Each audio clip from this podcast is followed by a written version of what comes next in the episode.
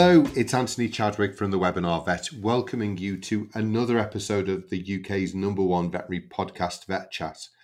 And I'm so pleased that I can introduce our next guest to you. Somebody who I met at Nature's Safe event uh, just a couple of months ago, Richard Vigne, who is the executive director for the School for Wildlife Conservation at the African Leadership University. Richard gave an absolutely fabulous talk at Nature's Safe, and we're going to definitely go over some of those elements uh, later uh, as we do the podcast. But just to give you a little bit of background, Richard is uh, a Kenyan, um, went to school in the UK, did his degree at Newcastle University in zoology, and have spent most of your career in what some people might have said in the past, Richard, is a is a dead end job doing conservation. How wrong they were. it, it is really uh, such an important area. It's, I suppose, you know, I look at the moment at the two existential threats to the world, and one of them is nuclear war. I can't do anything about that. The other is the the destruction of the planet's uh, environmental degradation, which means we no longer can really um, work and live on the planet. I think we all can do something towards that. Obviously, people like yourself doing so much, but it's an individual responsibility, it's a corporate responsibility, it's also government responsibility. But first and foremost, as I've said, it's us as individuals that can make a difference, can't we? Yeah, no, I mean, 100%. Um, you know, if, if, if I look back on, on my career, um, when I I've I've always been passionate about the the so-called world of conservation. I have a difficulty with the word the word conservation because it means to preserve, and, and if you look it up in the dictionary, it, it, it talks about preservation for the sake of preservation. But I think you know what's happened in, in in the past 30 or 40 years since i told my father that i was going to become a conservationist and he said to me what a waste of time you're never going to earn any money. You're never going to be able to educate your children, and so on and so forth. What's happened in that intervening period of time is is conservation has has morphed into something which is much more around the sustainable management of natural resources uh, for economic benefit, um, based on the fact that without those resources, we humans would cease to exist. Um, it's really just as simple as that. Um, and if you look at some of the horrific statistics that are beginning to emerge based on uh, surveys of natural populations which have happened, been happening for the last 30 years, I mean, simple things, which has, I know, been in the press in the UK recently, but the decline in insect populations. And, you know, people who are not in my world will say, well, you know, does that really matter? But if I told you that you know the value of crops pollinated by in, by insects across the world runs into many trillions of dollars. And without those insects those crops would not be pollinated. You begin to understand the value of nature and the value of biodiversity. So i think what's happened is conservation has become much more mainstream um, than it has ever been before. And that's that's based on a recognition that people are increasingly having which is and an understanding which is that you know actually biodiversity is fundamentally important for the safe and secure existence of humans going forwards on, this planet. Um, and without it, we wouldn't be able to exist. Um, so, so it's transformed in the last 30 or 40 years, I would say. We're, I know we're both fans of Kate Raworth, the Oxford professor that you spoke so eloquently about during your lecture at the Nature Safe event. And I think it's it's really important that the economic world on the whole has never placed the environmental cost in its profit and loss. It's seen the environment as a, you know, as a an infinite resource that's never going to be actually lost. And I think now there is a realization that we can actually exhaust the planet. Do you see yourself though as a person of hope that this ship can be turned around and that we can actually, as you say, not just conserve hmm. because we're probably past that now, but actually begin to regenerate again? Yeah, I do. I, I fundamentally believe that's possible. I, I think there's some good examples to demonstrate that that is the case. There are isolated examples from a biodiversity perspective where recovery has happened. And, and that's the beauty of nature. If you give it a chance, it does regenerate. It regenerates incredibly quickly.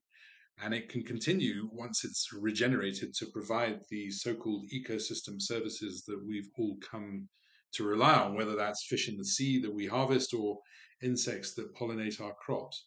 And I think the other there's another good example which is talked about a little bit in the the um, Kate Raworth's um, donut theory of economics, which um, one of one of the highlights of that is what happened to the ozone ozone layer. And those of us who are old enough will recall that the emerging hole in the ozone layer as a result of the use of chemicals, the name of which I've forgotten, was a massive potential catastrophe for planet Earth. And research was done, the chemicals were identified, they were eliminated from the products, particularly fridges that used to use them. And lo and behold, all of a sudden, the ozone, the ozone layer, this kind of amorphous thing that we don't really see, has started to recover and close up again. So, you know, that's um, an illustration of the kind of recovery at scale which can happen if we humans put our minds to making it happen. So I believe there's, you know, we, we are exceeding ecological ceilings, so called, in donut um, theory. Um, wh- wherever we're looking, wherever we look at the moment, those those ecological ceilings are being exceeded, and that can't carry on forever. But do we have the power and the ability as humans to recover that, to return ourselves to operating within the ecological ceilings that determine our ability to continue continue to live on planet Earth? The answer, I think, is a resounding yes. Of course, it's going to take some pretty fundamental changes to the way that we run our economic models, um, and there's going to be um, a whole lot of change that has to happen in the way that people think, particularly at the level of government. Um, but I think that's beginning to happen. So my view is that whilst we've still got some hurdles to cross and some bridges to build, the uh, future actually is looking far brighter now than it's looked for many, many years. It's interesting when you talk about government because, in a sense, government on the whole usually is fairly short term. You know, they have a five year cycle. It's uh, populist as well, so it tends to look at what will win it the most votes. Do you see government as almost the last piece of the jigsaw in that we have to start with individuals and businesses and NGOs who actually sort of pull government to the table, or do you think government is becoming a lot more um, keyed into this and moving, you know, maybe quicker than I'm giving it credit for? You know, you've only got to look what happened at um, COP15 in December last year in Montreal.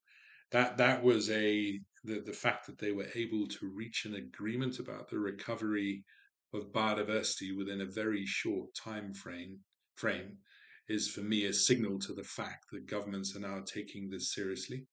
And I think it's because it's an existential threat mm. to our current ability to exist on planet Earth that is increasingly being recognized. Um, and because it presents the loss of biodiversity presents such a threat to the uh, existence of human life on the planet, the um, the ability of our current economic models to continue working and etc that you know governments are having to take it very seriously but i also think that just that there has been a movement over the past 5 10 15 20 years perhaps um, particularly amongst the younger generations where they're beginning to understand that the not only is biodiversity important but you know just the fact that it's being lost at such a rate represents something that is unacceptable, I think, in the minds of many young people. You know, the fact that um, young people might be thinking that they will never be able to go scuba diving on a coral reef or see elephants in the wild like their parents used to be able to, or whatever. I think you know is something which is hmm. which is um, which is which is um, deeply important to to to young people, and I think you've got so you've got you've got young people who are the future consumers, um, who are demanding higher standards from the people they uh, buy from, the people who they consume from, the companies who provide them with their products. You've got that pressure coming up, which companies are having to become sort of cognizant of and react to. Um, and at the same time, you've got this top down pressure as the kind of existential global threat is increasingly recognized, which now governments are having to pay significant heed to. So you've got it coming from all angles, I think. And that's the reason that I say mm. or believe that this is actually, you know, we've got to, in my in my view, we've got to the kind of nadir, we've got to the bottom. And and I think, you know, things will probably get worse yeah. for a little bit longer yet, but the rate of decline is is is I think going to start to sharply decline, and then I think we're going to start to come out on the other side, and and the measures we we take now over the next five or ten years are going to you know see a a huge recovery and a regeneration of the natural world, and I think that's going to happen globally, and I think it's um, there's going to be more money available to make that happen, and it's going to become a kind of core thread of our existence in the way that we interface with planet Earth. And I think um, that will become inculcated within the way that humans think and the way that humans consume and the way that they um, insist upon their governments doing the responsible thing and stewarding biodiversity and the environment far better than has been the case thus far. So, so look, I, I, I think there's um, it's, it's still clearly a very complex space. Um, we're not there yet.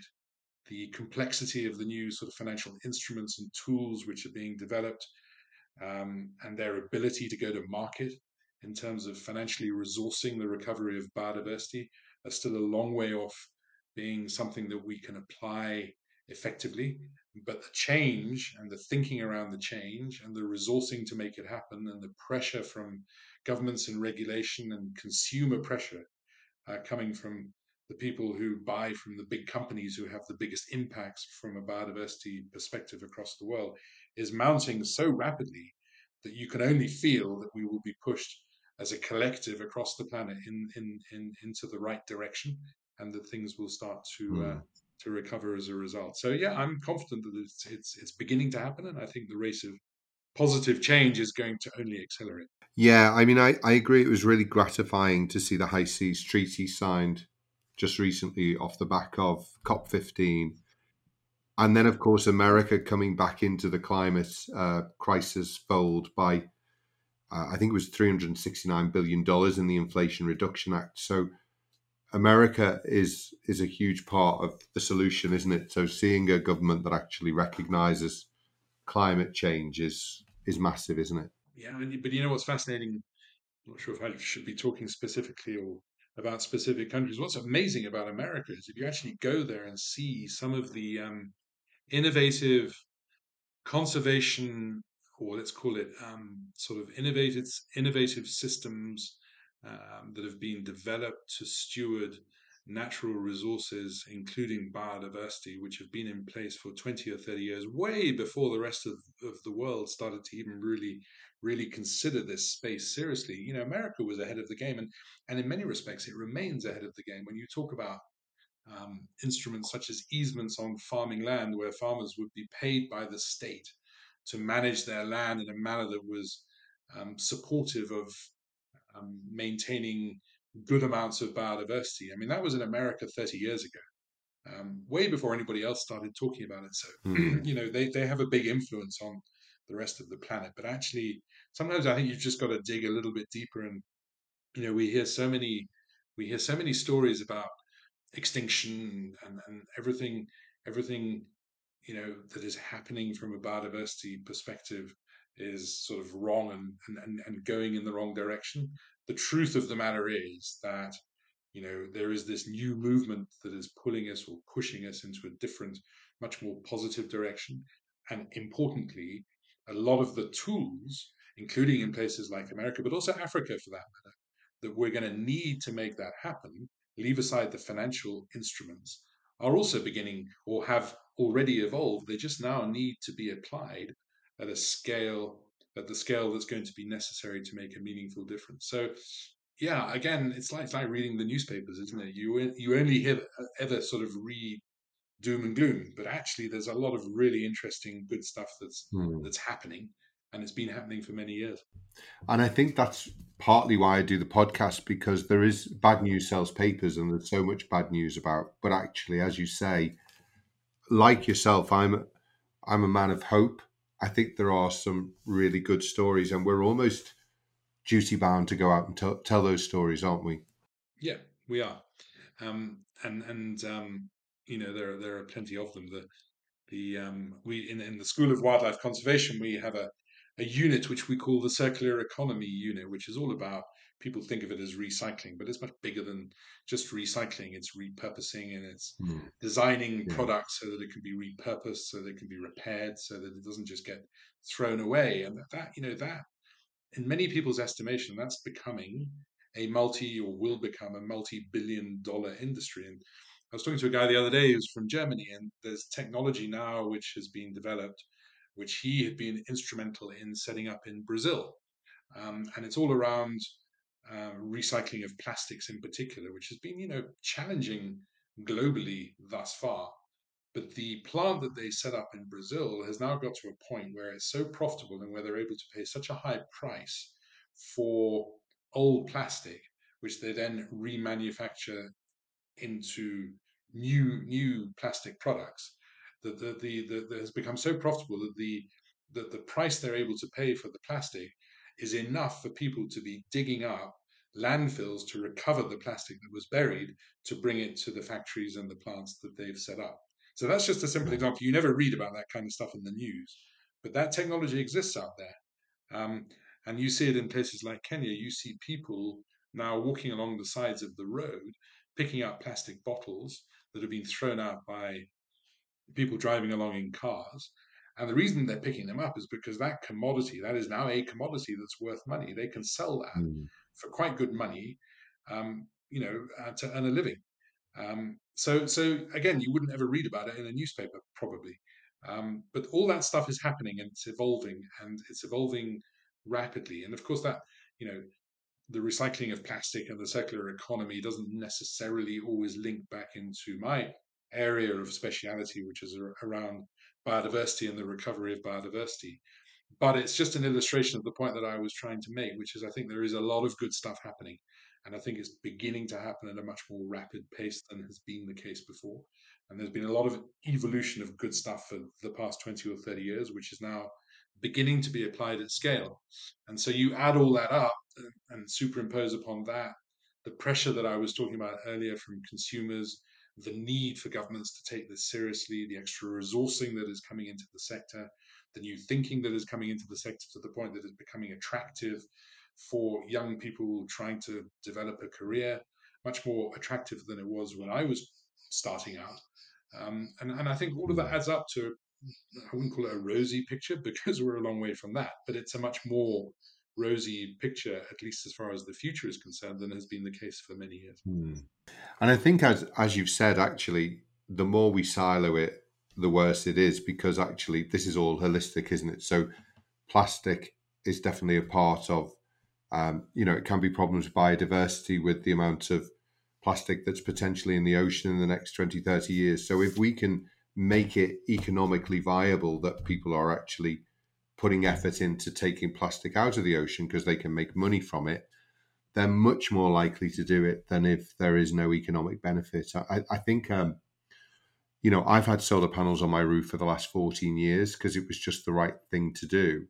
Whereas now, certainly in the UK, solar panels are becoming, certainly with the hike in prices due to the Ukraine and Russia conflict, it's now um, economically sensible to to look at solar panels, particularly with our high interest rates at the moment. And I, again, going back to Kate's uh, book, she talks a lot about demurrage, which was something that happened in Germany in the 1930s and was very much around if you have money in the bank, which is devaluing anyway because our inflation is at 10%, isn't it so much more sensible to put it into something that's going to help to renew the planet than you know leave it in a bank account where it's it's devaluing you know month on month almost.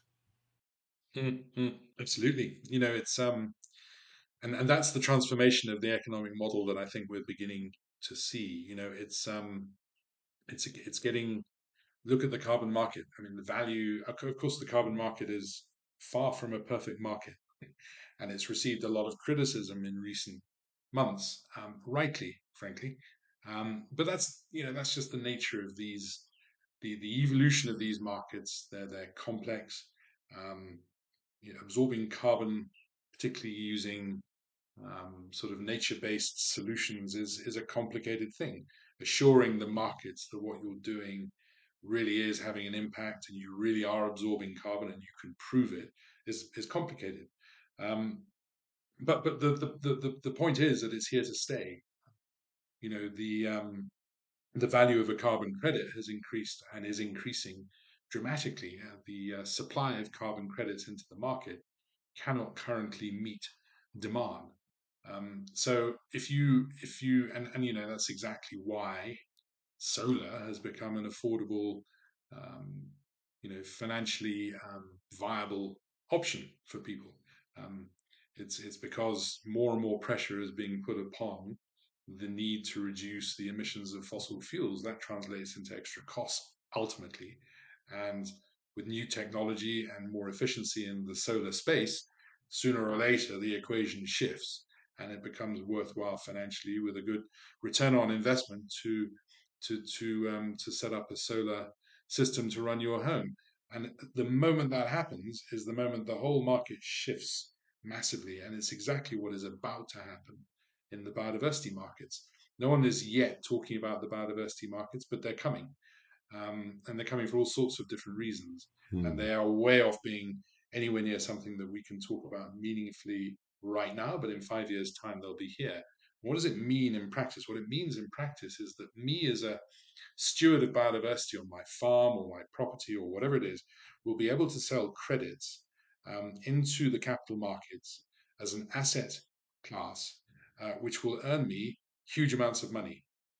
And so it will be worth my while financially to grow biodiversity in order to earn money.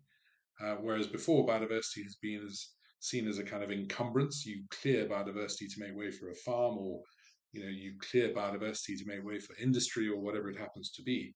Now, biodiversity is suddenly going to be something that's so valuable that actually it's going to pay people to look after it and to grow it um, because they can earn so much money from it. So there's the economic incentive that you were talking about. And I really believe that'll be five years down the road. Mm. People say I'm a little bit too optimistic. It'll be 10 years down the road, but I don't think that's true. And the reason I don't think that's true is because of the urgency of addressing this problem, which is now increasingly, you know, recognized as being an incredibly urgent problem that has to be addressed. Um, you know, when you look at the targets that were set by COP15, these are very ambitious targets, but that's a reflection of the necessity of what has to happen. Because in, in nature, you have these these things called tipping points. One of the famous tipping points is the cod fisheries off the east coast of America, which collapsed due to overfishing about 60 or 70 years ago. And people thought, well, if we just leave it for 10 years, it will recover. Well, it never did recover. Um, to this day, it hasn't recovered. And that's an example of a tipping point. So we're pretty close to a lot of tipping points from a nature perspective. And we can't really afford to go beyond those tipping points because mm. then we will be in trouble because things will be lost and they will be permanently lost. So that's the urgency, and, and that's why I think things will happen far more quickly than people think. The webinar vet has been serving the veterinary community with CPD for over a decade, but did you know we offer so much more than just that? Our sister company, Simply Vets, have veterinary jobs all in one place. We serve the full veterinary team, providing permanent and locum roles in practice, whilst also providing a simple and transparent solution to IR35 where needed. We also care about the environment. That's why we plant trees for every one of our practice members. To find out more, please visit simplyvets.com today.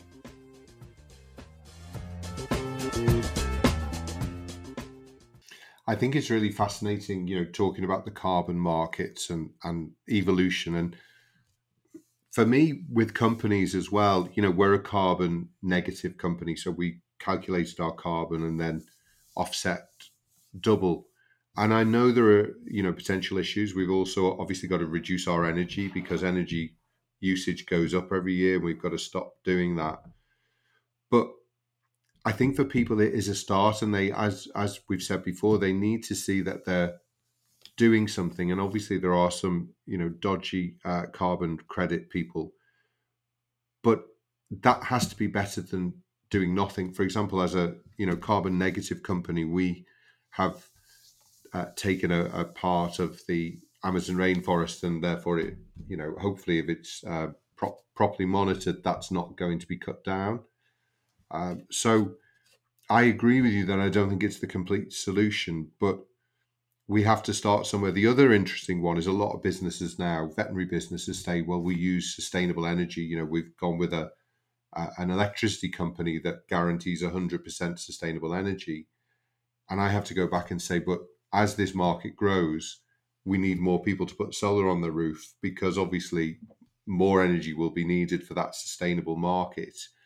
We can then therefore be able to keep oil and gas in the ground, which is what we need to do to help with all the carbon situation. So we have to look at it in a much more, as you say, complex way. It's not quite the simple solution, is it? As you pointed to. No, it's not. And and you know, um, whilst the carbon, as I said earlier, whilst the carbon, you know, the carbon situation at the moment is is full of flaws, full of problems, that will evolve out.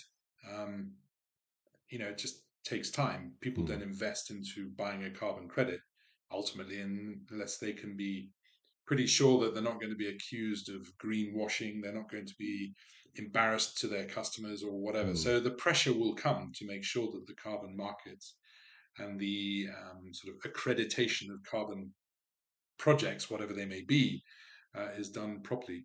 I think I think um, you know the, the the point is this that you you know carbon carbon is not biodiversity.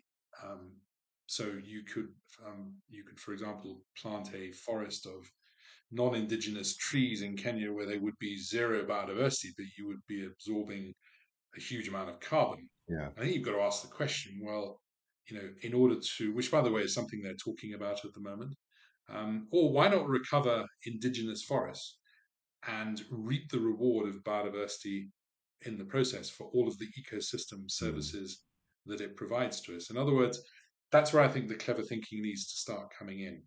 Um, you know, there has been this rush to carbon, yeah. if I can put it that way. Um, and often that's come slightly at the expense of any other yeah. thinking around what else could be done in the process.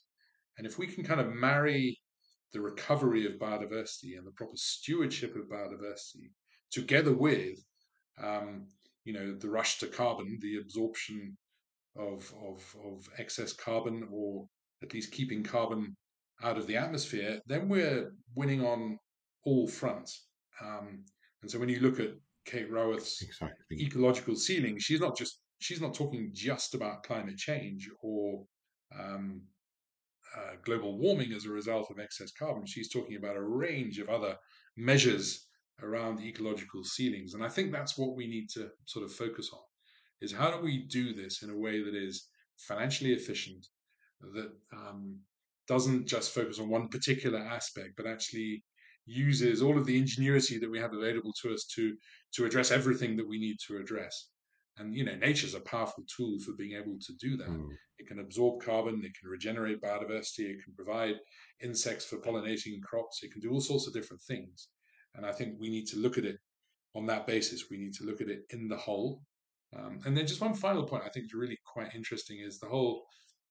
You know, someone said to me the other day, and they're a carbon expert. They said if we're still dealing in carbon credits in 20 years' time, then we're all in a mess because it means we're still emitting too much carbon. So, hmm. you know, I don't think it's going to be enough in five or ten years to yeah. be offsetting carbon, um, because you know you're you're, you're number one, it's an extra expense to your business, which if you could avoid, you probably want to avoid. Why why buy carbon credits if you don't need to because you're already carbon negative or carbon neutral? So I think actually what will hmm. probably happen is people will be still pushed down the route of carbon neutrality at worst carbon positivity at best. Um, so the carbon market may start to disappear in 10, 15 years' time because we're now, you know, we're not having to trade in credits, um, or at least it will perhaps reduce in size because there mm. will be some industries which which can't avoid emitting carbon. Um, but actually, that I think will be replaced by what I've tried to explain, which is this kind of market in biodiversity, um, which will be playing a playing a similar role, but on a, on a on a much more kind of holistic, grander more important scale, if I can put it that way.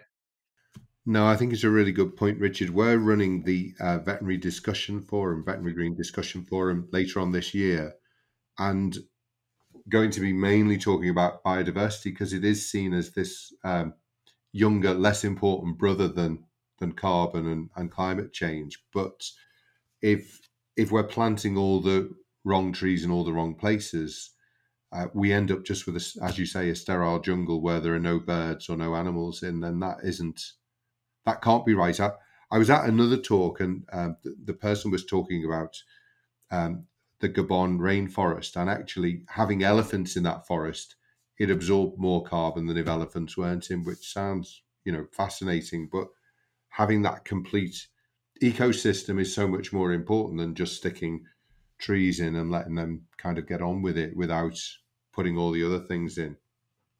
A simple example would be a lot of the work that is going on all over the world to replant mangrove forests on the coast on, on coastlines.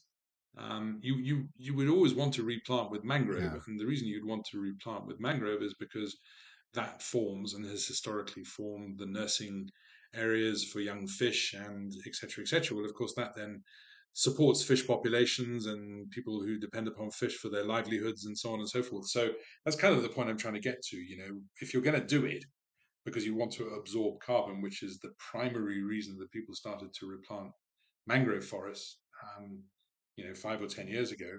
Um, well, do do do it. Sequester carbon in a way that is going to give you many other benefits. You know, um, um, from an ecosystem services perspective, in the case of mangroves, the provision of fish populations that can be fished. I know. Um, finally, we were talking about uh, at the Nature Safe that you're also the custodian of the last two northern white rhino.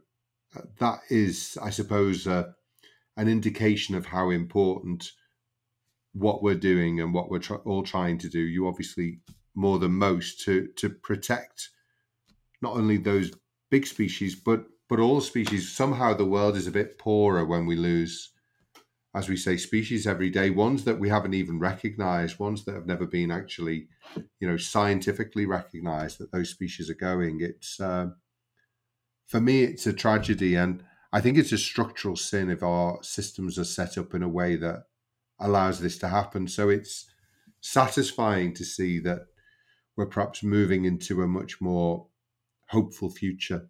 Yeah, um, you know, the northern white rhinos is a, a terribly sorry tale. Um, the fact that we're down to the last two, and that if they're going to be recovered as a species, that's going to cost millions of dollars, is a signal, frankly, to our stupidity. But um, and and for you know the the the the the thing I think that people need to recognize is recognizes that whilst northern white rhinos, the last two garners huge amounts of global publicity and etc. etc. The truth of the matter is that this is just a signal to what is happening across all species globally. I mean, we don't even know how many species exist on planet Earth. There are some people who think there could be 30 million species. Well, if approximately, if we of all, if we know that of all the recognized and known species, approximately 15 to 20 percent are between categorized as between endangered and critically endangered, and you extrapolate that out, that probably means that something like six to possibly even as much as 10, as many as 10 million species, many, most of which we don't even know exist, are also threatened with extinction. It's a simple, it's a simple mathematical formula. And, you know, again, the stupidity of that is that wildlife and, and, and, um, plant and animal species, I can't remember what the exact figures are, but it's something like 15 to 20% of all of the medications that we use as humans to combat cancer, some very successfully, uh, to combat you know more common ailments and etc etc are derived from from from animals and plants well 30% of those could be about to go extinct, which means, you know, we're losing just a bank of billions of years worth of evolution, which could be incredibly useful for mm. humans going forward. So, you know, whichever way you cut it, the way we're living at the moment is unsustainable. We're consuming more than we're consuming more natural capital than the planet can afford to provide to us. It's affecting our ability to live on the planet. It's affecting our ability to um, to continue to produce in many respects, and it's potentially curtailing our ability to um, to live good lives as humans in the future. So all of it's stupid, and and it demands therefore, you know, a rethink. And uh, you know, again, that that is what I think is beginning to happen. We must always remember that ninety nine percent of every single species that ever that has ever existed on planet Earth, Earth has gone extinct. Um, think of dinosaurs. Um, so extinction is a normal process. It's just the current rate of extinction that we're seeing, and and the costs of pulling stuff back once you've driven it to the brink of of complete extinction. So the northern white rhinos, yeah. you know, if that costs us twenty million dollars to get a herd of northern white rhinos established in the um, Democratic Republic of the Congo in twenty or thirty years' time, that's twenty million dollars that could have been spent uh, if we just properly stewarded the natural world much more effectively for the benefit of humans and for the benefit of our ability to live on planet Earth. So, so um, mm. yeah, you know, things have to change. I think we've we've recognised that. Um, the extinction crisis is definitely um, something that has to be reversed because it's having a hugely detrimental effect on humans. But I think it's great to see, you know, people like yourself so involved in it.